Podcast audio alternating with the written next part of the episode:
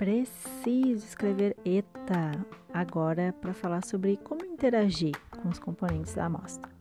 Bom, não vou conseguir falar no único episódio sobre como interagir com todos os tipos de amostra que existem, então vou focar uh, em dois tipos de colaboradores, digamos assim, no nosso TCU, da nossa monografia.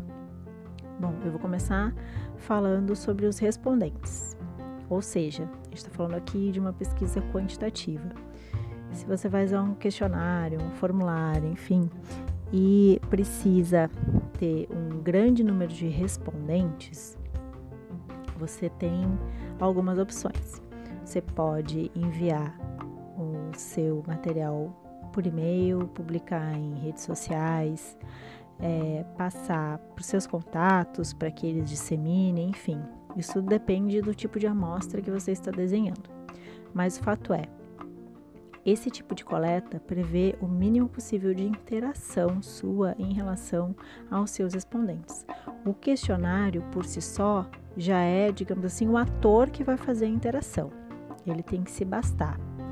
Então, quando as pessoas começam a perguntar muito o que, que você quis dizer com determinada questão, o que, que significa esse termo, não entendi tal questão, não sei como responder, opa, quer dizer que temos um problema aí no questionário.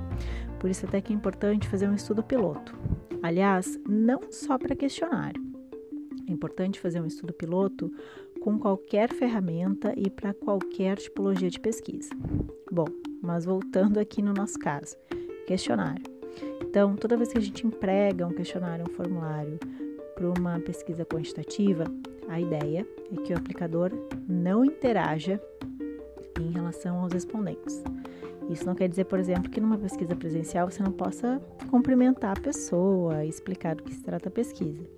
O não interagir quer dizer não explicar as questões. A explicação já precisa estar no próprio questionário.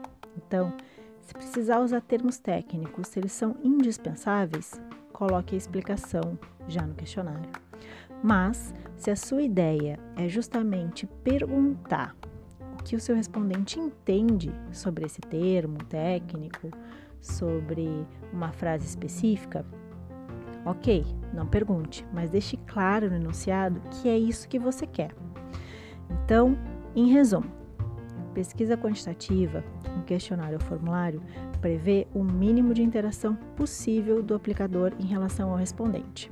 Agora, a gente fala sobre a tipologia qualitativa e sobre a técnica do tipo entrevista. Se você for fazer uma entrevista presencial, estando junto com o seu entrevistado, e por estar junto, entenda tanto virtualmente, usando a internet, como no mesmo espaço físico de verdade. Então, se você está sincronicamente com a pessoa, você deve interagir com ela.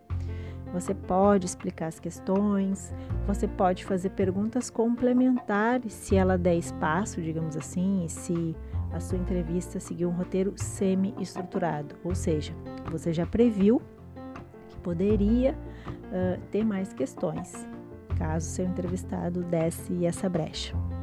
Então, entendeu a grande diferença entre um tipo e outro? Nesse caso, agora, é o contrário, principalmente se você está presente com o seu entrevistado ou com o seu grupo de entrevistados. Interage, deixe a pessoa à vontade para que ela se sinta acolhida e não tensa em responder as questões. E aí, essa é uma dica de ouro. Comece com questões mais abrangentes, mais genéricas, até chegar nas mais específicas ou naquelas que você acha que pode gerar algum tipo de incomodação ou de estranhamento. Se for necessário fazer esse tipo de questão, deixe por último, porque daí a pessoa já está à vontade, já está mais familiarizada com você, já conversou um pouco. E aí vai ficar mais fácil de extrair informações, é, digamos assim, mais difíceis, né, uh, durante essa entrevista. Bom, então, quando for aplicar uma entrevista e estiver interagindo ao mesmo tempo presencialmente com o seu entrevistado ou seu grupo de entrevistados, sim, nesse caso, interaja. Não precisa perguntar exatamente da mesma forma que está no seu roteiro se for preciso, faça emprego de algum termo mais coloquial, principalmente se a pessoa pediu para não ser chamada de senhor ou senhora, por exemplo. Chame de você, chame de tu, porque a ideia da entrevista é fazer com que a pessoa se sinta à vontade. E tente não repetir o roteiro de entrevista como se ele tivesse sido decorado. De fato, tente estabelecer uma conversa a partir desse roteiro. Bom, mas digamos, ainda no caso da entrevista, que você não esteja na presença da pessoa, que não esteja online com ela, que não esteja no mesmo espaço físico, mas que você mandou um roteiro de entrevista por e-mail, por exemplo, ou que você gravou um áudio e a pessoa vai te responder também por áudio. Bom, nesse caso, deixe claro se a pessoa está apta a receber questões complementares ou não, se ela aceita que você faça mais perguntas caso tenha alguma dúvida em relação ao que ela falou. E deixe claro também que se ela tiver dúvida, ela pode te retornar. Pode suscitar alguma dúvida, de repente alguma questão que você mandou para ela, não entendeu?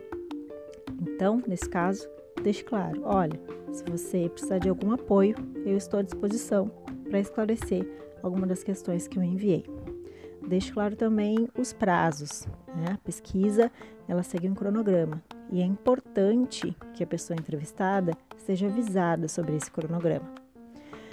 Muito bem, essas foram as dicas então de como interagir com a sua amostra quando ela faz parte de um trabalho quantitativo e quando ela faz parte de um trabalho qualitativo.